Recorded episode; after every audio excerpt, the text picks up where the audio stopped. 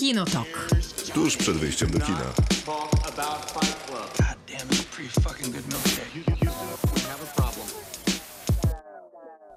Krzysztof Majewski. Maciej Stasierski. I dzisiaj niestety nie ma Miłosławy Bożek z nami, a to wynika z problemów ze zdrowiem. Ale żadne są to poważne problemy, więc wyzdrowieje i do nas wróci. Już nas... za tydzień. Już za tydzień. Już za tydzień Miłka, a dzisiaj będziemy rozmawiać o psach, trzech. O gorącym temacie. O Oscarach, bo rozmawialiśmy o nominacjach, a nie zdążyliśmy porozmawiać o... Bo rozmawialiśmy przed nominacjami. A teraz porozmawiamy już po. Tak jest. No więc wszyscy już wszystko powiedzieli, to my dodamy słów parę. Dokładnie. Wydaje się, że może coś ciekawego powiemy, no ale też mamy pewien dystans do tych wydarzeń, więc być może będzie to nieco bardziej wartościowe.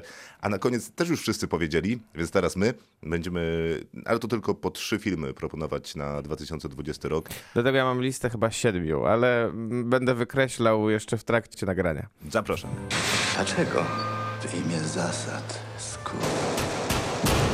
To jest bardzo zabawne, że w zeszłym tygodniu robiliśmy film Koty, a w tym tygodniu robimy Psy. No, ale nie jest to niestety, to, to jakaś wielki przeskok jakościowy moim zdaniem. No wielki nie, ale zdecydowanie jest. Władysław Pasikowski powraca, trzydzieści lat plus minus minęło, no bo w tysiąc dziewięćset dziewięćdziesiątym drugim roku dostajemy... Czy ty pijesz Coca-Colę, kiedy ze mną rozmawiasz? Tak, przepraszam. Oni nas nie sponsorują, wiesz o tym? Ja wiem, właśnie to jest najgorsze. dziewięćdziesiąt Ale jakby nas sponsorowali, to byśmy wtedy byli bogaci. Okej, okay, inaczej. Słuchajcie, Coca-Cola, możecie nas sponsorować, to w ogóle jest żaden problem. Zachęcamy, byłoby miło. Bardzo miło. Odezwijcie się na Facebooku, a nie, mamy maila kinotoker małpa gmail kropka com. Przy okazji, gdyby ktokolwiek miał cokolwiek do powiedzenia na temat filmów, które tu omawiamy, albo, albo w... nas, albo, nas albo w ogóle na temat filmów, proszę koniecznie dawać znać. Można też na Facebooku, Instagramie, gdziekolwiek wam wygodnie. Władysław Pasikowski w dziewięćdziesiątym drugim roku proponuje nam Psy i to jest kawał fantastycznego kina i trudno polemizować z tezą, że jest to film kultowy, bo jeżeli w Polsce jakieś filmy są kultowe, no to na pewno jest to Miś, no i na pewno są to Psy. To ciekawe, że w ogóle tytuły odzwierzęce są kultowe w Polsce. No tak, Psy są kultowe, o czym świadczy też to, że były też parodiowane wielokrotnie, bo chociażby myślę, że seria o killerze to w jakimś tam sensie pokazuje. To w jaki sposób nawiązuje też do, do psów Patryk Vega w Pitbullach. To, to są albo do, sam Władysław Pasikowski. Tak, dokładnie. Albo sam Władysław Pasikowski też w Pitbullu numer cztery, trzy, cztery, nie wiem już dokładnie którym, ale...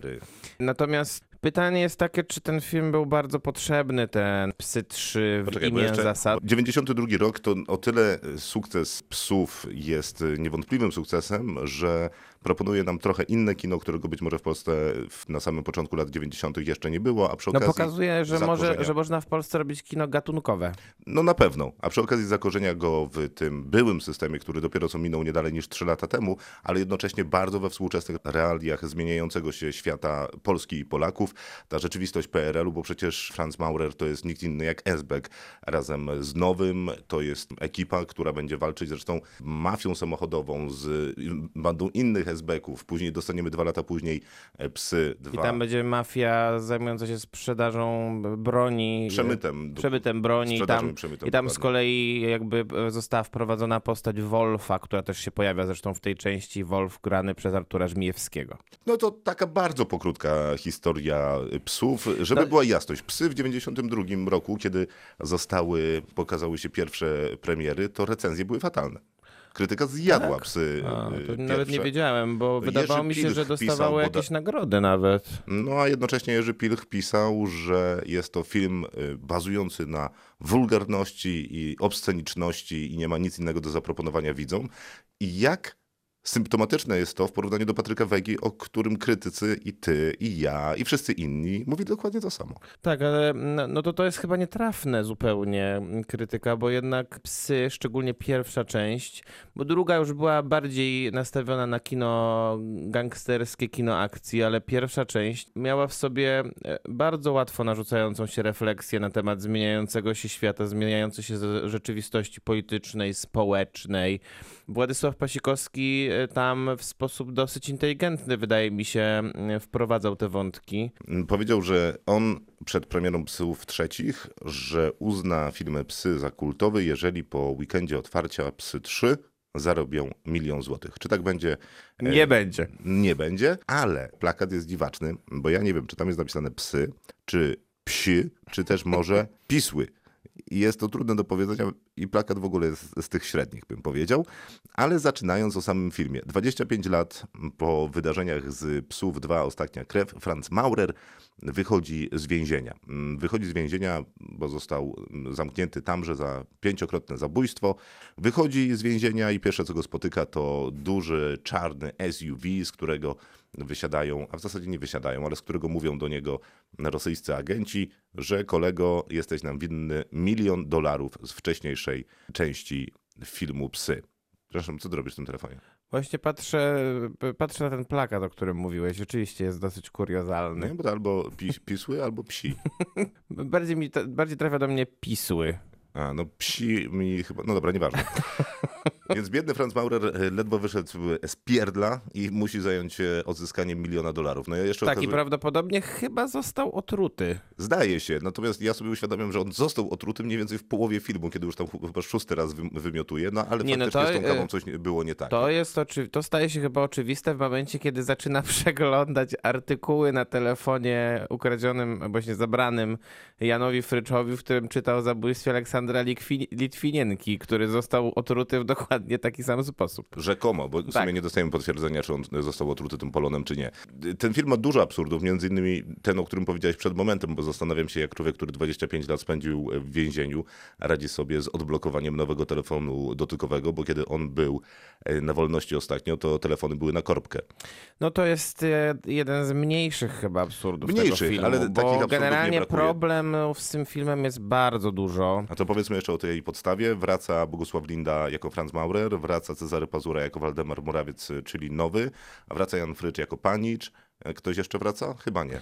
Wydaje mi się, że nie. Znaczy oczywiście są takie easter eggi, tak jak można byłoby to tak nazwać, w postaci cameo właśnie Żmijewskiego, jest też cameo Edwarda Lindy-Lubaszenki. No tak, ale to są... Reszta po prostu chyba nie żyje tak generalnie, więc to już jest to, to jakby ułatwiło trochę Pasikowskiemu zadanie, jeśli chodzi o dobór obsady. Pojawiają się nowe postaci. Nowe postaci. Marcin Dorociński w szczególności. Jako Wit. I Jego, jakaś jego dziewczyna. To o dziewczynie zaraz, bo jest jeszcze Sebastian Fabijański jest jako Sebastian Damian, Fabijański, Tomasz tak. Szuchart jako Cegielski, a dziewczyna nazywa się Dominika Walo i to jest jej debiut. Tak, i dziewczyna no, dostała niestety bardzo nieprzyjemną rolę do zagrania, bo... Znaczy umówmy się, w tym filmie są prostytutki i Dominika Walo, innych kobiet tak, nie ma. Dokładnie. Dominika Walo służy jako...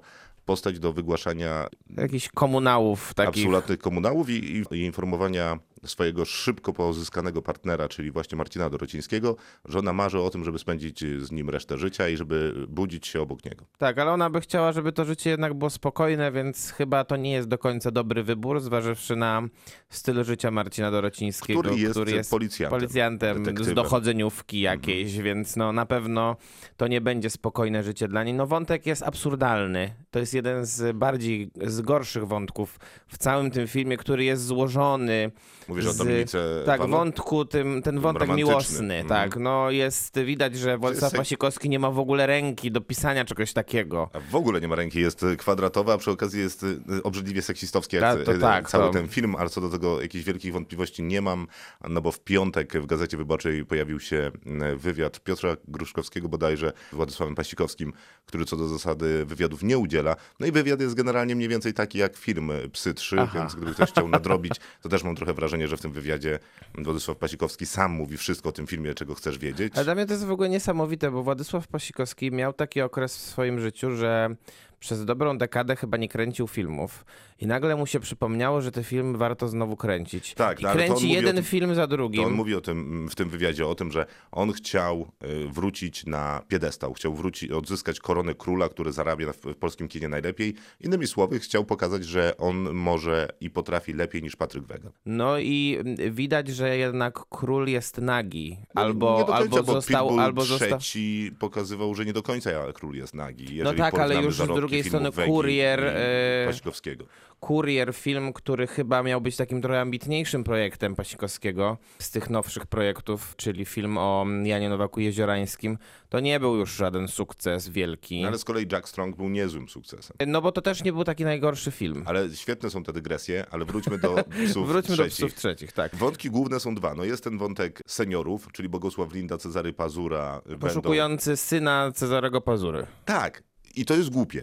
ponieważ dowiadujemy się, że Bogusław Linda jest winny milion agenturze rosyjskiej, no i teoretycznie on po, powinien pójść szukać tego miliona. No i ale on szuka syna. No ale niby to robi. Ale jak, jeśli dobrze rozumiem, to szukają syna Pazury, ponieważ Linda myśli, że agentura rosyjska porwała tego syna, żeby wymóc na nim presję w poszukiwaniu tego miliona. Tak ty to rozumiesz, bo ja tego tak nie rozumiałem, bo ja w ogóle... No bo ten żeby wątek, jakkolwiek ten wo... to zrozumieć, żeby to miało jakąkolwiek logikę, to tak musi być, bo inaczej, no tak, bo, bo inaczej bo, Linda bo inaczej mówi tego... tak, co, milion? Aha, wszyscy moi bliscy zginą? Aha, dobra, nieważne, i będę poszukać syna kumpla, mam w nosie wasz milion. Bo ten film, znaczy z mojego punktu widzenia właśnie to tak wyglądało, czyli ten milion się pojawia w pierwszej i ostatniej scenie filmu i właściwie nic więcej. No tak właśnie pisałem na Facebooku kin- no, Kinodoku, dokładnie, zapomina... dokładnie tak pisałeś i zupełnie się z tym zgadzam. Ale dobra, czekaj, bo to jest jeden wątek, no i jest ten drugi, czyli ten, tych młodych psów, no bo jest Marcin Dorociński i Tomasz Szuchart. No taki pitbullowy bardziej wątek można byłoby tak, powiedzieć, tak. Bo I... mamy Dorocińskiego, który jest takim policjantem z powołania, z można powiedzieć. Nie bierze I łapówek. Szuchart, który jest ewidentnie skorumpowany i to, to też nie jest żaden spoiler, bo to jest tak naprawdę ujawnione w pierwszych piętnastu minutach filmu. Jasne. No i oni prowadzą jakąś tam rywalizację między sobą i jakoś, jakoś te wątki próbował Władysław Pasikowski powiązać ze sobą, tylko że to było nieudolne, a poza tym początek tego wątku tych młodych psów jest zupełnie z czapy i zupełnie dotyczy czego innego. Tam się pojawia Eryk Lubos na chwilę, tam się pojawiają te prostytutki, które nagle znikają z fabuły, po czym się znowu pojawiają, a po czym znikają już ostatecznie z fabuły i znowu wracamy do wątku z tym synem, a w międzyczasie tak... mamy strzelaniny, jedną, drugą, trzecią. To nie jest tak, że my nie potrafimy wyjaśnić, o czym jest ten film, tylko że on jest po prostu kiepsko napisany. Kiepsko bo na, jest, największym tak. problemem tego filmu jest jego scenariusz, ale ten wątek, który jest prowadzony w policji, czyli tej konkurencji Dorocińskiego z Szuchartem, czyli skorumpowany Glina versus nieskorumpowany Glina. Tak, jeszcze Mirosław Baka jako, jako komendant, który stoi trochę między młotem a kowadłem i nie wie, jaką decyzję podjąć tak naprawdę w tym konflikcie. A do tego wszystkiego jest bardzo jednoznaczne nawiązanie do sprawy Igora Stachowiaka. Tak. To ten wątek, gdyby wyrzucić z filmu Lindę, Pazurę i Frycza, to to by było nawet oglądalne. Tylko to byłby bardziej odcinek serialu proceduralnego Oczywiście, niż, niż tak. film fabularny na duży ekran. Teraz jest drugi pomysł. Wyrzucamy Dorocińskiego, który wydaje mi się, że jest jak na Dorocińskiego, za którym osobiście nie przepadam. Wydaje mi się, że ma tak, naprawdę niezłą, to, rolę, niezłą rolę. I Tomasz Szuchart też ma niezłą rolę. Mhm. Więc wyrzucamy ich z kolei. Zostaje Linda, Pazura, Frycz i kto tam jeszcze.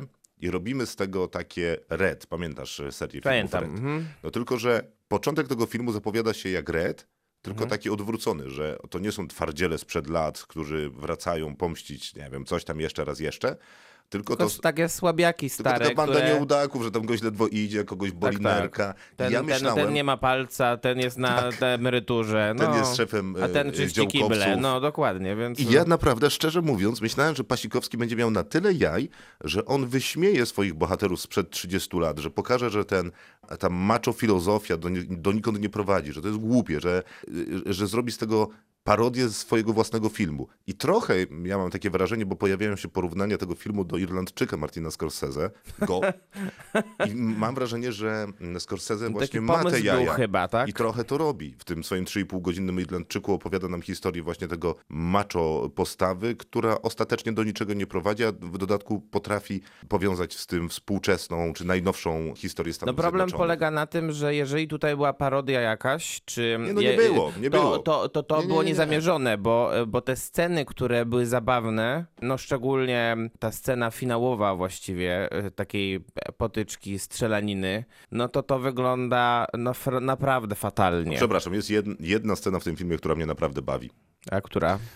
Kiedy przychodzi Bogusław Linda i Cezary Pazura do Marcina Dorocińskiego, wchodzą do mieszkania i Bogusław Linda mówi: rozmawiamy przy pani czy gdzieś indziej? Dorociński odpowiada: poza tym mam tylko kibel. Jest cięcie i są w kiblu w takim tak. bardzo małym, to jest, upychają się tam w trzech. To jest udana scena, tylko że... Cała ta scena w zasadzie jest udana. Tak, znaczy ja generalnie nie mam wielkich problemów z tym, w jaki sposób grają ci aktorzy. Mm-mm. Może wyłączając Bogusława Lindę, który no, ma bardzo słabe momenty też w tym filmie. Bardzo słabe ma momenty. Szczególnie wszystkie rozmowy z Janem Fryczem są bardzo złe. Naprawdę. Ale I... do scena picia na balkonie z Cezarem Pazurą za co pije? potrzebujemy. O, ta, ta, ta scena jest też niedobra. Za zasady. Natomiast z drugiej strony właśnie coś, co jest zaskakujące. Cezary Pazura jest w tym filmie prawdopodobnie jednym z najmocniejszych aktorskich punktów. Nie jestem pewny, czy to jest takie duże zaskoczenie, bo pamiętam go nadal jako no, forma jakiegoś showmana z serialu Ślepnąc od świateł, którego pewnie nie no oglądałeś. Tak. Nie oglądałem, ale, ale wiem, o czym mówisz mniej więcej.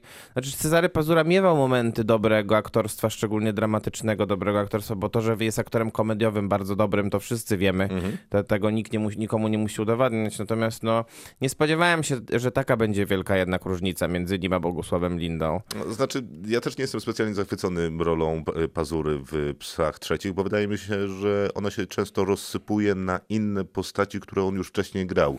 Zarówno te postaci, które dubbingował, jak i mhm. te, w które się wcielał fizycznie. Poza obsadą to um, tutaj się wszystko rozbija o ten scenariusz, o którym już wspomniałeś. I ten scenariusz niestety no, nie daje możliwości, żeby ten film trzymał w napięciu. Nie daje ani możliwości takiej, ani nie mo- daje możliwości, żeby ten, ten film miał jakiś taki oddech komediowy, bo go nie ma. Bo Władysław Pasikowski nie jest też znany z tego, że, że pisze jakieś dobre komediowe dialogi. Jehowi? Nie, oni chodzą w parach mieszanych. To to był... To był bardzo przewidywalny żart, prawda? Więc... Nie, no nie wiem, czy przewidywalny, no udany żart. Ale no udany, powiedzmy, drugi, tak?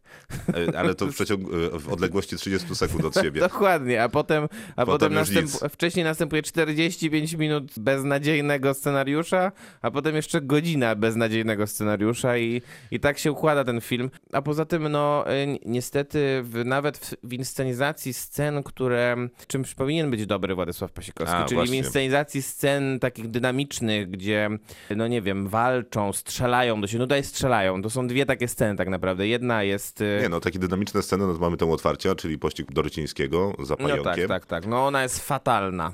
Ja nie wiem, to kto w jaki wymyślił. Sposób oni biegli, to już jest, to, to już samo w sobie jest idiotyczne zupełnie, więc nic tam się nie zgadza w tej scenie. Potem mamy, a potem mamy sceny w finale tak naprawdę chyba dynamiczne, no, nie? Dynamiczne sceny w finale. No i też ta pierwsza scena to jest tak zainscenizowana, że idzie, idzie ekipa z Dorocińskim i tamci czterej się bronią, no jakieś ten, czterech kolesi na emeryturze się broni i potrafi obronić się tak naprawdę przez długi czas przed, przed oddziałem szturmowym policji. No to, to też nie to, wygląda najlepiej. Ja mam tu większy problem, ponieważ ja uważam, że ta czwórka, która siedzi w tym budynku, to jest czwórka jakichś skończonych socjopatów, którzy... W dodatku mhm. mają dostęp do broni, broni maszynowej i nie wiem, ile oni tam tych policjantów zabijają. Też nie wiem. Nie wiem też. dwunastu Ktoś tam mówi coś no to, o tych dwunastu. Trochę ich zabili, na pewno. E, no to wydaje mi się, że coś tu jest nie tak, bo, bo Pasikowski nie zaznacza jakoś tak wyraźnie, że oni strzelają do nich, bo motywacja wszystkich tych bohaterów jest taka, że, że mają na tyle dużo na swoim koncie ci policjanci, jako cała jednostka, instytucja, że im się należy. No tak nie jest przecież. No jest, nie jest. No ja generalnie nie jestem w stanie kibicować tej czwórce, która ostrzeliwuje się policji, Jasne. Więc mam tego dosyć. Mam, mam ochotę, no wiesz, no niech ktoś ich wyciągnie, aresztuje i zamknie w pierdlu. Film jest zdecydowanie nieudany z tych wszystkich jest. powodów, które powiedzieliśmy przed momentem. Słabo. W wyjątkowo rozczarowujący sposób. No i, ale pójdą ludzie za tym, że usłyszą temat muzyczny Michała Lorenza.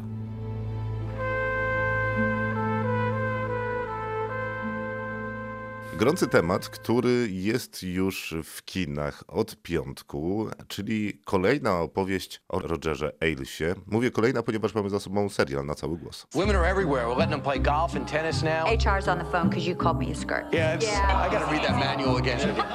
The attitude off camera was even worse.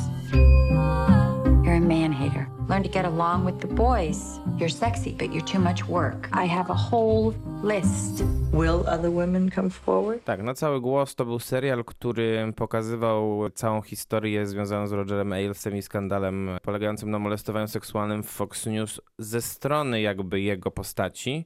Tam grał go Russell Crowe, zresztą Nominowany, w nagrodzony. roli nagrodzonej Złotym Globem za najlepszą rolę aktora w serialu. Tutaj Roger Ailes jest postacią drugoplanową, natomiast na pierwszym planie zostały umieszczone trzy kobiety. Dwie to są prawdziwe postaci, Megyn Kelly i Gretchen Carlson. Megyn Kelly gra Charlize Theron, Gretchen Carlson gra Nicole Kidman. Trzecia postać to jest taki konglomerat różnych osobi- osób z prawdziwego Fox News, z którego stworzona została postać Kaylee granej przez Margot Robbie. I mamy sytuację, w której Gretchen Carlson jest tutaj takim głównym zawiadowcą całej historii, można powiedzieć, bo ona... Prowodyrem być może. Tak, prowodyrem, bo ona jako pierwsza wystąpiła z pozwem sądowym przeciwko Rogerowi Ailesowi, związanym z tym, że molestował ją seksualnie. W tym filmie to jest chyba w końcu pokazane, ona wygrała tą sprawę z nim. Tam było bardzo duże jakieś odszkodowanie, on nawet został zobowiązany do przeproszenia jej, co ona uznała za swój osobisty największy sukces, dlatego że tacy ludzie jak Roger Ailes raczej nie przepraszają. A Roger Ailes sam w finale tego, tego całego skandalu musiał odejść. A to trzeba powiedzieć jedną Dobrze, rzecz. Dobrze, no ale odszedł, biorąc czterdzieści milionów dolarów odprawy czy coś w tym guście. Tak, tylko że to um, trzeba coś powiedzieć chyba o osobowości tego człowieka. To jednak był facet, który był pewnego rodzaju geniuszem telewizyjnym. Znaczy, jeżeli chodzi o ten jego geniusz telewizyjny, to ja chyba nie mam co do niego wątpliwości, jakich w ogóle Nie, nie ma żadnych, żadnych wątpliwości. Stworzył, stworzył praktycznie samemu, znaczy oczywiście za pienio- nie za swoje za pieniądze, pieniądze za pieniądze Mardocha. Roberta Mardoka i całego rodziny Mardoków, czyli, czyli tych au- australijskich magnatów medialnych. O których być może pośrednio historię opowiada inny serial, czyli Sukcesja. Tak, prawdopodobnie tak jest. I on, natomiast Roger Ailes był C E O Fox News. I dyrektorem zarządzającym. Dyrektorem zarządzającym telewizji Fox News. I on wymyślił, w jaki sposób ta telewizja ma działać, w jaki sposób um, ma być propagandową właściwie tubą Partii Republikańskiej, w jaki znaczy sposób jest... ma być ukierunkowana politycznie, w jaki sposób ma to, mają też być te pre- prezentowane te, te newsy, czyli on wprowadził chociażby tą politykę krótkich spódniczek u kobiet. No ale, no ale przy, przeniósł też telewizję na parter, tak żeby było tak. widać prezenterów, którzy pracują na co dzień z Amerykanami, którzy mijają ich po prostu na chodnikach w drodze do pracy. Wymyślił to, że będzie się rozmawiało w poranku telewizyjnym o polityce. Nigdy tak, wcześniej tak. się tego nie robiło, to się robiło wieczorami. On uważa, że polityka była gorącym, dyskutowanym tematem naszej codzienności, dlatego stwierdził, że to interesujące. Tak, a on to... sam był politycznie super umocowany. Przecież to on odpowiadał za kampanię Reagana, Reagana znaczy a... za drugą kampanię o reelekcję Reagana, a później załatwił prawybory George'a, George'a W. Busha. No a poza tym po odejściu z Fox News, o tym już ten film nie opowiada, był głównym medialnym doradcą Donalda Trumpa też, do momentu właściwie swojej śmierci, która nastąpiła bodajże w połowie dwa tysiące siedemnastego tak, roku. W dwa tysiące siedemnastym roku on miał chyba hemofilię. No była to postać też owiana taką tajemnicą związaną z tym, w jaki sposób on podchodził do ludzi. Znaczy był też paranoikiem. Był to, paranoikiem, że tak. wynikało z tego, że jego rodzice go oszukiwali, kiedy był młodym człowiekiem i kiedy wrócił na święta do domu, to zastał tam po prostu obcych ludzi i trochę inną rzeczywistość. I to, że komu wynikało ta jego trauma i paranoja, która później, zresztą w tym filmie też jest pokazana, wynikała jest, właśnie z tego. Jest kilka razy. On oglądał wszystkie programy praktycznie, więc jeżeli coś w programach się nie zgadzało, to on szybko reagował. Powodów, które są, wydaje mi się, dosyć osta- o oczywisty sposób pokazane w tym filmie, obniżył rangę tej Gretchen Carlson bardzo, bo ona była właśnie jedną z osób, która, która stworzyła ten poranek, tak. o którym mówiłeś. No ale zdegradował ją po prostu. Zdegradował ją, no przeniósł ją na, na popołudnie. pasmo popołudniowe, które mało ludzi oglądało. Ona mogła sobie co prawda prowadzić swój własny program, ale no ten pro, tego programu nikt nie oglądał za bardzo. W skali Fox News to było pewnie w skali Fox News, dwieście oczywiście. milionów ludzi. Tak, bo w skali, bo, no bo telewizja Fox News do dzisiaj ma najlepszą oglądalność, szczególnie w prime time'ie politycznym i oni, i oni przekazują swoje opinie, bo to, bo to jest głównie telefinia opinia twórcza jednak, nie, nie raczej newsowa, tak bym powiedział. To widać w filmie, Gretchen Carlson mówi, że słuchajcie kochani, moja, ja uważam, że broń powinniśmy mieć wszyscy. Gdybyśmy mogli mieć wszyscy bez problemu tam automatyczną e, broń, no to do wielu zamachów tak, by nie doszło. Tak, każdy program w telewizji Fox News tak wygląda, bo Megyn Kelly, grana przez Charlize Theron, miała program bodajże o godzinie ósmej czy dziewiątej wieczorem i to też na tym polegało, że ona mówiła głównie do kamery i opowiadała o tym, jakie ona ma poglądy. A ona też nie była, jest uważana za osobę, która w takim bardziej centrowym skrzydle Partii Republikańskiej, ale jednak to wszystko ludzie są, którzy mieli bardzo jednoznaczne, jednoznacznie byli określani jako osoby po prawej stronie sceny Dobra. politycznej. Układ jest nie? taki faktycznie, że Gretchen Carlson zaczyna, ale tą taką gwiazdą i tą taką w zasadzie gwiazdą rocka, którą w filmie oglądamy, to jest Megyn Kelly, czyli tak. grana przez Charlize Theron. No i też widać, że przez układ tych trzech postaci, jeszcze do tego dochodzi Margot Robbie, no w telewizji jest się na chwilę tak naprawdę. Jesteś gwiazdą, wymaga to od ciebie niewiarygodnego wysiłku, wymaga wiecznego sprawdzania rankingów, statystyk, poziomów oglądalności, dostarczania właściwych tematów. No i pierwszą taką była Gretchen Carlson, no i oglądamy Tele, jej schyłek. Mhm. Tak jest, oglądamy jej schyłek. No teraz gwiazdą jest Charlize Theron, no ale domyślamy się, że tą następną po niej ma być... Powinna by była przynajmniej być ta Kayla. W tym układzie mhm. Margot y, Robbie. Warto byłoby przejść do samego filmu, który, który miał być mocnym graczem oscarowym.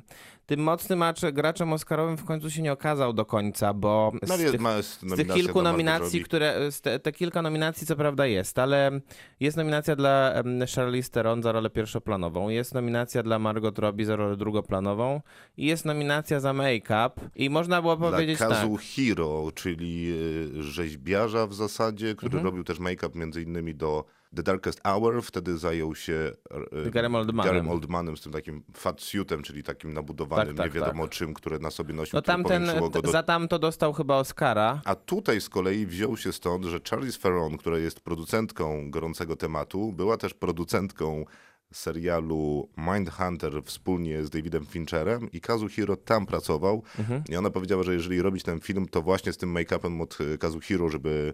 W zasadzie to no, takie doczepia im fragmenty tak. najróżniejsze do no, make-up Charlize Theron no, jest zgodził. Niesamowity rzeczywiście. I żeby była jasność, Bombshell, czyli gorący temat, jest filmem tanim. W sensie chodzi ci o pieniądze? Tak, bo nie mieli mało pieniędzy, mhm. bo to jest film za niespełna trzydzieści milionów dolarów i to jest coś, o czym Charlize Theron też mówi w wywiadach. Mówi, że nie dało się uzyskać większych funduszy, bo był to film z takiego punktu widzenia robiony. E, produkowany przez kobietę.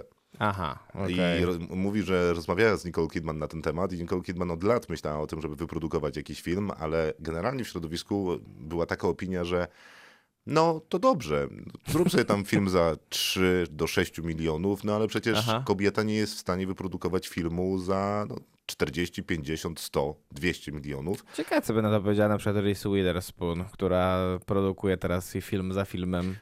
Ja lubię ten film. On ma problemy, tak, głównym jego problemem jest to, że w drugiej połowie on staje się trochę filmem telewizyjnym, ale jakoś też nie będę zarzucał filmowi o telewizji, że staje się telewizyjny. No nie, to ja jednak, ja tego filmu nie lubię i nie lubię go bardzo, dlatego że on... I mam z nim problemy głównie właśnie filmowe, bo nie mam za bardzo problemu z wydźwiękiem tego filmu, bo wydźwięk jest oczywisty i raczej nie ma co do tego wątpliwości, że taki jaki, powinien, jaki jest, taki właśnie powinien być. To znaczy pokazuje Rogera Ailesa w bardzo negatywnym świetle. Natomiast jest mnóstwo według mnie problemów z tym, w jaki sposób ten film jest wyreżyserowany, w jaki sposób są położone akcenty w niektórych scenach, jak bardzo to jest łopatologicznie robione, jak bardzo ten film chce być Big Shortem, jeśli chodzi o scenariusz i jak bardzo nim niestety nie jest. Znaczy, że była jasność. Charles Randolph jest to jest... Współce- jest współscenarzystą Big Short, tylko że... I montażystą Big Short. Tak, tylko że... I to widać. Tylko, że jak bardzo tutaj... Tylko to bardzo pokazuje, jak bardzo tak naprawdę być może dużą, większą rolę w Big Short miał Adam McKay. No na pewno pokazuje, I... ale stylistycznie ten film jest bardzo podobny do Big Shortu. No tak, tylko że, tylko, że ta, styl, nawet stylistycznie jest niekonsekwentny w tym, bo początkowo na przykład Charlize Theron mówi do kamery, czy są sceny, w których te aktorki mówią do kamery albo słychać co myślą. Jest kilka takich scen, w których, w których nic nie mówią, a słychać jakby na głos co, co jest, siedzi w ich głowach. Ale są też fragmenty, w których tego nie ma i to są bardzo długie fragmenty tego filmu, w których nagle ten, spo, ten pomysł na narrację znika. I y, czy to jest pomysł scenarzysty Randolfa, który szczerze powiedziawszy też, te, y, jeśli chodzi o dialogi, tutaj nie za bardzo się popisał w niektórych moim zdaniem momentach. Czy to jest pomysł J R. Roacha, no który nie jest... To jest na, naprawdę nieźle napisane nie, na no poziomie nie dialogowym. Jest. Te, te dialogi wygląd- brzmiały niektóre em, em, w sposób tak deklamatoryjny, i tak sztuczny i dla mnie to mi odbierało jakby wiarygodność, przez to, przez to ten film traci na wiarygodności. Co, może w tych dialogach jest jakaś sztuczność, ale ja nie wiem, zupełnie tego nie czułem, być może też przez to, co przez prawie każdy film jest mnie w stanie przeciągnąć, czyli trzy świetne aktorki, które w większości się sprawdzają naprawdę nieźle. Bo Charlize jest doskonałą super profe- profesjonalistką, Margot Robbie jest świetna jako taka Chciałabym być Megyn Kelly. No i Nicole Kidman, która ma chyba taką najodważniejszą charakteryzację, która ją bardzo mocno zmienia, też wydaje mi się naprawdę świetna, jako taka odchodząca, ale nadal twarda i bezkompromisowa gwiazda. I to um, jakby nie, nie pozwala mi skreślić tego filmu w całości, dlatego mhm. że właśnie jest on znakomicie zagrany. Dobrze są dobrane te aktorki do swoich ról, bo Charlize Theron, no, jak, już, już, już abstrahuję od tego, że jakby się porównało te zdjęcia Charlize Theron i Megyn Kelly, to można byłoby się pomylić, która jest na którym zdjęciu. To prawda. Natomiast no, one są bardzo dobrze dobrane i rzeczywiście Theron, Robbie, Nicole Kidman, ale też John Lithgow, który gra Rogera Ailesa, jest tutaj bardzo dobry. To trochę, to jest taki aktor, którego nazwisko warto zapamiętać, bo trochę jego tego nazwiska się nigdy nie pamięta, bo to jest aktor, który gra raczej też rolę drugoplanowe głównie w filmach. On za to gra absolutnie wszędzie, robi po sześć filmów rocznie, myślę, spokojnie. To prawda i robi też kilka, też czasem robi też kilka seriali, za seriale dostaje głównie nagrody, bo przecież on grał na przykład taką postać, która się chyba nazywa Trinity Killer w Dexterze, za którą dostał Złotego Globa. On grał Winstona Churchilla w pierwszych dwóch sezonach The Crown, za którą i za tę rolę też dostał Złotego Globa, więc tak, tych tak, nagród tak troszeczkę dostał też człowiek. Przypominałem sobie The Crown jakoś całkiem niedawno i mam wrażenie, że obejrzałem śmierć Churchilla w serialu, a później zobaczyłem postanie Rogera Ailesa w gorącym temacie. No podobnie wyglądają. Było to dziwne nie? doświadczenie. Natomiast to, co mówisz, to oczywiście jest prawda, natomiast też mam takie wrażenie, że ten film na przykład na tym poziomie pokazania dylematów kobiet z serii okej, okay, podciągam spódniczkę jeszcze tylko mhm. centymetr, ale dzięki temu dostaję szansę występowania w Fox News i być może lepiej to zrobić, a niż nie zrobić, no bo przecież tyle czasu na to pracowałem i zawsze to chciałam zrobić, no to wydaje mi się, że te dylematy wyborów patologicznej sytuacji. Firmie mhm. sprawdza się naprawdę nieźle w tym filmie. Bo ten film na pewno jest ważny.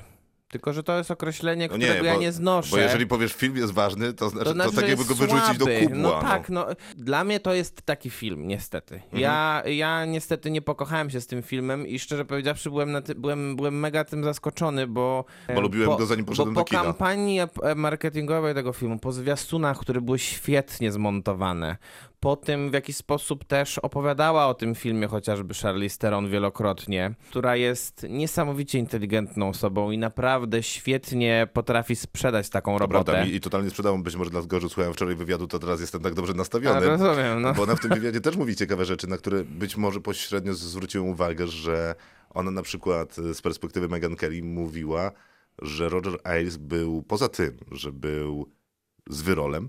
Był takim bardzo daleko idącym creepem. No. To był jednocześnie super opiekuńczy, super wspierający, super pomagał w rozwoju kariery, załatwiał ci mnóstwo spraw i problemów. Nie, no na pewno był bardzo lojalnym człowiekiem, a poza tym był człowiekiem z bardzo dużymi wpływami i dzięki temu potrafił pewnie to załatwić. Nie? Dokładnie, ale zawsze na koniec było to zdanie, że musisz ale pozostać lojalny. Dokładnie, no mm. właśnie. Na pewno mógł być lepszy, no ale znowu nie jest aż tak źle. Kinotok. Film. Oscary dwa tysiące dwudziesty za nami. Przed momentem rozmawialiśmy o gorącym temacie. To był mocny kandydat. Wydaje się, że teraz znacznie słabszy, ale zacznijmy może od najważniejszej kategorii. Oczywiście nie będziemy przerabiać wszystkich kategorii, nie ma na to czasu, a poza tym wiele już zostało powiedziane. Najważniejsza więc... jest tak Oscar dla filmu międzynarodowego. Tak. I w zasadzie możemy od niej zacząć, bo Oscar dla filmu międzynarodowego jest dla nas najważniejszy, ponieważ Boże Ciało otrzymało nominację. Boże Ciało, które, umówmy się, nie było faworytem nawet do tego, żeby tę nominację dostać. Nie, absolutnie. Boże Ciało, po pierwsze ja byłem już zaskoczony, że Boże Ciało w ogóle znalazło się na shortliście dziesięciu filmów, bo konkurencja była tam bardzo duża. To, że wypadły takie filmy jak promowany przez Netflixa Atlantic, czy Wysoka dziewczyna, rosyjski kandydat do Oscara, to była po prostu bardzo duża niespodzianka i myślę, że no wszyscy się musimy cieszyć z tej nominacji, bo ta, ta nominacja pozwoli temu filmowi się jeszcze bardziej sprzedać na świecie. no fantastycznie się sprzedać, który już ma przecież świetne opinie, a także fakty sprzedażowe. No, chociażby tak. to, że Amerykanie kupili prawa do zrobienia serialu, jak chociażby to, że Komasa razem z ekipą promowali film przez ostatnie miesiące w Stanach Zjednoczonych. Mówi się, że dziesięć tysięcy D V D wyprodukowali po to, żeby wysłać członkom Akademii Amerykańskiej Filmowej.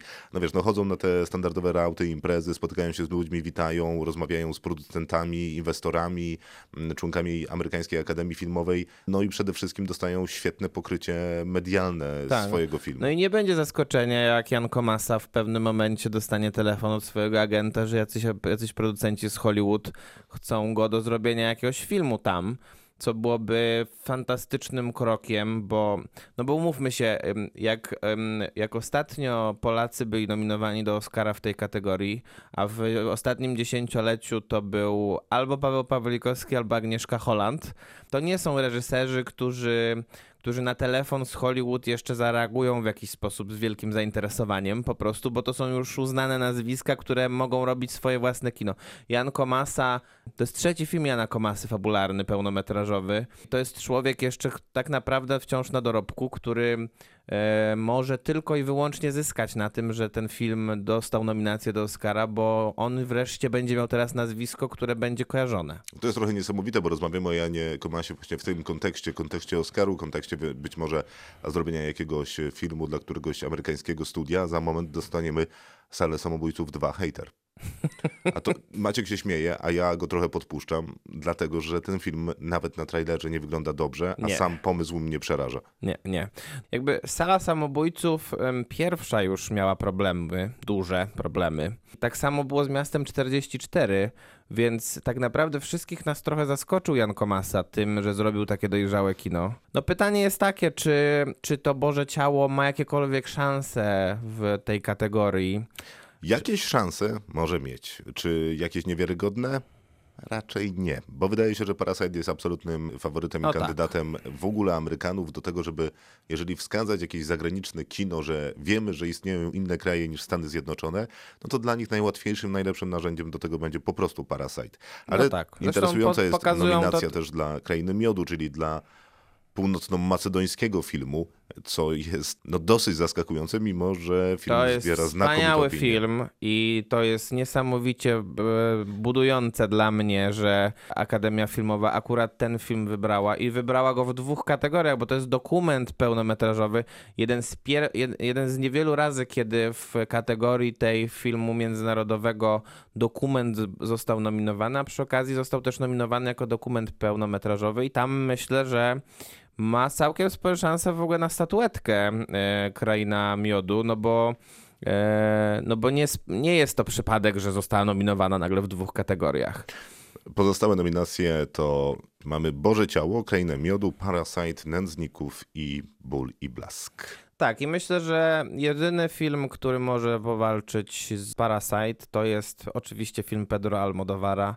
Tylko dlatego, że jest to film Pedro Almodovara, ale też dlatego oczywiście, że jest to, jest to powrót film. Pedro Almodovara do wielkiej formy. No i też to, że ten film został zauważony też w jednej jeszcze kategorii, bo, no bo nominowany do, w kategorii najlepszy aktor jest Antonio Banderas. Możemy teraz przejść, myślę, tak płynnie właśnie do tej kategorii, bo ona jest dla mnie takim, powiedziałbym, połączeniem rozczarowania i nadziei, bo z jednej strony się strasznie cieszę z tego, że, e, e, tylko powiem, Antonio Banderas za Ból i Blask, Leonardo DiCaprio za Pewnego razu w Hollywood, Adam Driver za Historię małżeńską, Joaquin Phoenix za Jokera i Jonathan Pryce za Dwóch papieży. I jak zobaczyłem tego Banderasa, którego, o którego się bardzo mocno obawiałem pod koniec sezonu oscarowego, bo tam e, brakowało tych nominacji w niektórych, kateg- niektórych sytuacjach, szczególnie na baftach i można było się obawiać, czy Antonio Banderas nie zostanie skreślony przez Akademię.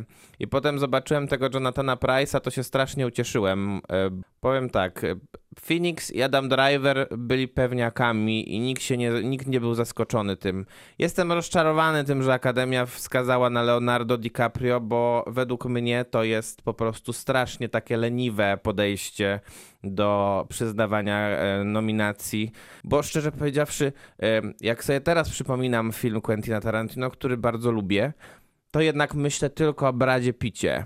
Wolałbym na przykład, żeby zamiast Leonardo DiCaprio w tej piątce znalazł się, nie wiem, Eddie Murphy za Dolemite'a albo Taron Egerton za Rocketmana. No właśnie, bo to są wielcy nieobecni tej kategorii, jeżeli jacyś by tak. mieli być. Taron Egerton za Rocketmana, to aż się prosiło o chociaż nominację, żeby ktoś mógł wyma- wybaczyć Oscara dla Ramiego Maleka z dokładnie, zeszłego roku. Dokładnie. Na z kolei, no nie wiem, brak Murphy'ego w tej kategorii jest wręcz szalony. No to, przecież to jest to taka jest amerykańska wiele, wspaniała historia, wielki powrót. Lepsza rola, albo taka bardziej wybuchowa, łatwiejsza do zauważenia przez amerykańskich akademików niż Jonathan Pryce. No na przykład, tak. Ale ja mam wrażenie, że to jest nadal jakaś strategia karania czy próbowanie przemilczenia istnienia Netflixa. I mimo, że Jonathan Pryce jest też Netflixa, to jest też Netflixa, no to jednak jest Jonathanem Pryce'em. No tak. A Jonathan Pryce to jest też aktor, który nigdy nie był nominowany do Oscara. A jest rówieśnikiem większości amerykańskich akademików. Dokładnie, ja wiem, że tak. powtarzamy to od lat i Akademia się zmienia, ale ja mam wrażenie, ale że... Ale nie tak szybko wcale. Nie tak szybko. To jest zbyt wielgachna instytucja, więc nawet jeżeli przyjmują setkami nowych członków z innych kontynentów, innych krajów, to to nie wystarczy i nie zmieni się znowu aż tak szybko. Najlepsza aktorka pierwszoplanowa siłą rzeczy to Charlize Theron z gorącego tematu, o którym rozmawialiśmy przed momentem, Scarlett Johansson za Historię małżeńską, Saoirse Ronan za Małe kobietki, Cynthia Erivo za Harriet i René Zellweger za Judy. Tak, i ta kategoria też jest, szczerze powiedziawszy, mega rozczarowująca ze względu na jedną osobę.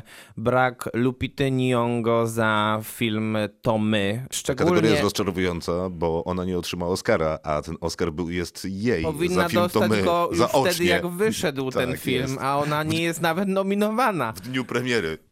Hold that. Do, dokładnie, więc, więc ta kategoria od razu traci swój impact, szczególnie, że... Nie, nie wspomnę, że traci swoją wiarygodność. Szczególnie, że ta kategoria zostanie też rozdana w sposób najbardziej przewidywalny, jak się da. Czyli dostanie... Czy do, ten, czyli dostanie Oscara René Zellweger, mimo że patrząc na te cztery inne role, te trzy inne role, które ja widziałem, bo niestety Harriet... Ten film w ogóle nie ma polskiej dystrybucji, więc mm-hmm. nie będzie można go w ogóle zobaczyć tak naprawdę. No, może b- będzie pewnie na jakiejś platformie do zobaczenia. Natomiast zarówno Scarlett Johansson, jak i Saoirse Ronan, jak i Charlize Theron myślę, że dużo bardziej zasługują na Oscara niż René Zellweger. Po prostu i chciałoby się, żeby Oscary wreszcie coś zrobiły dobrze, tak jak zrobiły w zeszłym roku dobrze i dały Oscara za najlepszą rolę być może roku Olivii Colman. Przypominam nadal, że rok temu Rami Malek cieszył się Oscarem. Ale też Rami Malek, no więc tam... Więc to tam, nie jest normalna instytucja. Tym, no, no tak, no to nie jest instytucja, którą jesteśmy w stanie zrozumieć i skontrolować. Najlepszy aktor drugoplanowy to Tom Hanks za Cóż za piękny dzień, Anthony Hopkins za Dwóch papieży, Al Pacino za Irlandczyka, Joe Pesci za Irlandczyka i Brad Pitt za Pewnego razu w Hollywood. No to jest lista, która mnie byłaby zaskakująca, jakby to były Oscary tysiąc dziewięćset dziewięćdziesiąt dwa. No jest to prawda. A, natomiast Oscary chyba są taką y, nagrodą, która przyznaje statuetki sentymentalne. Tak jak dostał ją Leonardo DiCaprio po latach, tak przypomina sobie o aktorach, którzy w międzyczasie zrobili się wielcy, a oni o nich pozapominali. I gdyby Brad Pitt dostał tę statuetkę za Pewnego razu w Hollywood, to darowałbym zestaw tych nazwisk. Fakt, że mógłby być ułożony dwadzieścia pięć lat temu. No tak, znaczy powiem szczerze, że te nazwiska jakoś nie robią jakby, nie, nie, nie mam jakichś negatywnych zwią- wspomnień związanych z tymi nazwiskami, bo mm-hmm. to są dobre role wszystkie. Jasne. Myślę, że Brad Pitt nie powinien mieć wielkich problemów z wygraniem tego Oscara w tym momencie, bo też nic na to nie wskazuje, żeby nagle przestał być kochany przez Akademię Filmową. Pamiętasz pierwsze nazwisko, które wymieniałem jako nominowanego, czyli Toma Hanksa? Tom Hanks, tak. Tom Hanks wraca na Oscary po raz pierwszy od Castaway. Popłakał się na Złotych Globach. Tak, to prawda. To jest, jest, to jest Tomem to, Hanksem. To jest prawdopodobnie najmocniejszy rywal teraz. No, no bo tak, Pacino i Joe Pesci się wiadomo zjed- zjedzą swoje głosy nawzajem. Tylko, tylko że Brad Pitt prowadzi kampanię. A, a nikt inny nie. A Tom Hanks mają w nosie. Dokładnie, oczywiście, że tak. No więc jasne jest, kto wygra. Ten, kto chce wygrać. To co? Najlepsza aktorka drugoplanowa. Tak, i tutaj mamy Kathy Bates za nowy film Clint Eastwooda Richard Jewell. Mamy Laura Dern. Będzie w Polsce za tydzień, dwa. Tak, będzie w Polsce przed Oscarami jeszcze, więc zdążymy go obejrzeć. Laurę Dern, mamy Scarlett Johansson, która jest Laurę jedną... Dern za historię małżeńską. Tak, Laurę Dern za historię małżeńską. Która została nagrodzona już Złotym Globem. Tak, Scarlett Johansson za Jojo Rabbit, czyli druga kategoria, druga nominacja aktorska Scarlett Johansson w tym roku. Florence Pugh za Little Women, czyli Małe Kobietki. No i Margot Robbie, o której rozmawialiśmy przed chwilą, za Gorący Temat. No i to się wydaje być ciekawa kategoria. Jest to dosyć dobra kategoria. Wyłączając Scarlett Johansson, której generalnie nie lubię za film Jojo Rabbit za bardzo, też nie lubię tego filmu po prostu, to trzy role, które już mieliśmy możliwość obejrzeć, przynajmniej ja, czyli Laura Dern za Historię Małżeńską, Florence Pugh za Little Women i Margot Robbie za Gorący Temat. Która z nich by nie wygrała tego Oscara, to nie będzie jakoś bardzo niezasłużone. No ja nie jestem taki pewny, czy ta rola Margot Robbie w Gorącym Temacie jest taka fantastyczna. Znaczy no miała Margot Robbie lepsze role, ale to no, też pokazuje za bardzo, to też pokazuje, że być może ta kategoria nie miała za bardzo kogo innego tutaj wstawić, bo brakuje oczywiście Jennifer Lopez i ja będę Jasne, płakał za tym bardzo, bo to była wspaniała rola drugoplanowa, rzeczywiście taka rzeczywiście Rzeczywiście taka, taka definicja roli drugoplanowej w filmie to była właśnie ta rola w Ślicznotkach, czyli Hustlers. No tylko film, niestety ten film po prostu przepadł zupełnie i przez to też przepadła Jennifer Lopez. Najlepszy film za dwa tysiące dziewiętnasty rok to tysiąc dziewięćset siedemnaście, Historia Małżeńska, Jojo Rabbit, Irlandczyk, Małe Kobietki, Pewnego Razu w Hollywood, Ford versus Ferrari, Joker i Parasite. Ja Dziewięć zas... filmów. Tak, zastanawiam się co najmniej... No co najmniej dwa filmy zastanawiają mnie, co, co, co one tu robią, bo co mhm. tu robi Ford versus Ferrari? No myślę, że z tym filmem dziewiątym. Okej, okay. Chociaż ja już od kiedy rozmawialiśmy o Ford versus Ferrari utrzymuję, że ten film ma duże szanse, dlatego że wszyscy akademicy, którzy zabraliby swojego syna na ten film, żeby pokazać mu ryczące samochody i męskie postawy, zagłosowali właśnie Ford versus Ferrari. No ale to jest, nawiązując do naszej rozmowy o psach, to może być troszeczkę taki, to taki, taki scenariusz, jakby Władysław Pasikowski napisał trochę, jeśli chodzi o postaci kobiece i jakby no tak, zgadzam maskulinizowanie się. Świata. Zgadzam się. No i mam wrażenie, że ludzie, którzy wychowali się w takim świecie i y, u, urodzili, nadal głosują w amerykańskiej akademii, dlatego ja bym nie skreślał tego filmu tak jednoznacznie, ale mimo wszystko nie wiem, co on tutaj robi, bo gdyby patrzeć na jego obiektywną wartość artystyczną, to jest umiarkowana. No to się z tym zgodzę, natomiast ten film rzeczywiście osłabł bardzo też w trakcie sezonu oscarowego, bo wszyscy mówili o tym, że prawdopodobnie Christian Bale za samo nazwisko dostanie się do kategorii głównej męskiej, a tutaj się nie dostał. Ten film poza kategorią główną jest nominowany tylko w kategoriach technicznych, co już samo w sobie mu utrudnia drogę do Oscara za najlepszy film nominowany roku. Za najlepsze dźwięki to jest na pewno zasłużona nominacja, bo tam ryczy ładnie. tysiąc dziewięćset siedemnaście to jest ten film, który Oscara za dwa tysiące dziewiętnasty rok zgarnie, biorąc pod uwagę, że Złotego Globa na swoim koncie już ma, czy może Pewnego Razu w Hollywood, bo powody są takie same. Myślę, że um, aktualnie po tym, jak w dzisiaj w nocy, czyli z soboty na niedzielę, um, najlepszą nagrodę Producers Guild Award zgarnęło tysiąc dziewięćset siedemnaście, a ta nagroda Sprawa bardzo... robi się wyjaśniona. Ta nagroda bardzo często pokazuje, co się będzie działo na Oscarach, bo w ostatniej dekadzie osiem z dziesięciu filmów dostawało Oscara za najlepszy film. To myślę, że myślę, że tysiąc dziewięćset siedemnaście, tak? A najmocniejszym rywalem tysiąc dziewięćset siedemnaście paradoksalnie po tym, jak po tym jak film Tarantino trochę słabnie, wydaje mi się Parasite jednak. Nie skreślałbym tego filmu, ale o tym tak naprawdę będziemy mogli powiedzieć więcej po tym, jak najpierw Directors Guild Award, czyli Gildia Reżyserów podejmie swoją decyzję, a potem, a p- potem już na samej gali oscarowej, bo jeżeli... A Critic Choice Award nie trafiło do Pewnego Razu w Hollywood? Trafiło, tak, tylko że to jest bardzo nieistotne teraz z gremium, bo to są krytycy filmowi, oni nie są członkami Akademii Filmowej. Jasne, jasne. I Więc... przecież na pewno na amerykańską Akademię Filmową krytycy nie będą mieli wpływu. No to, to, to rozumiem sarkastycznie powiedziałeś. No tak, jasne. Więc myślę, że Parasite i tysiąc dziewięćset siedemnaście to są najmocniejsze filmy, jeśli chodzi o kategorię główną. No chyba, że Joker. Chyba, że Akademia po prostu postawi na Jokera więcej niż jednej kategorii, bo aktualnie Joker jest prawdopodobnie zwycięzcą w kategorii najlepszy aktor. Możliwe, że w kategorii najlepsza muzyka oryginalna. Mm. To jest w ogóle ciekawe zestawienie tych filmów nominowanych do najlepszego filmu. tysiąc dziewięćset siedemnaście no to jest film, którego nie widziałem, ale wszystko, co o nim wiem, zapowiada wspaniałe kino. Historia małżeńska jest wspaniałym kinem. Irlandczyk to jest w ogóle jakieś fenomenalne podsumowanie historii jednego z największych reżyserów amerykańskich. Pewnego razu w Hollywood jest dokładnie tym samym, tylko tak. w wypadku innego reżysera. Joker jest jednym z najgłośniejszych filmów ostatnich lat, który I już... największym chyba sukcesem finansowym, już dawno którego przekroczył... się nikt nie spodziewał tak naprawdę. Tak, który już dawno przekroczył miliard dolarów. Parasite jest najlepiej sprzedającym się filmem, który powstał poza granicami Stanów Zjednoczonych w Stanach Zjednoczonych. Co jeszcze tu mamy? Małe kobietki, czyli ósma adaptacja książki sprzed lat, którą wyreżyserowała kobieta pochodząca z kina niezależnego. Mhm. No tak naprawdę jedyne filmy, o których wspomniałeś już, które nie powinny się prawdopodobnie znaleźć w tej kategorii, to jest Ford v Ferrari i Jojo Rabbit. No I, to... moż, I możliwe, że Joker też. Joker jest... Ym... Ja, znaczy, no nie wiem. My, no ja my, nie wiem, mi się ma... wydaje, że Joker naprawdę zasłużył na miejsce tutaj.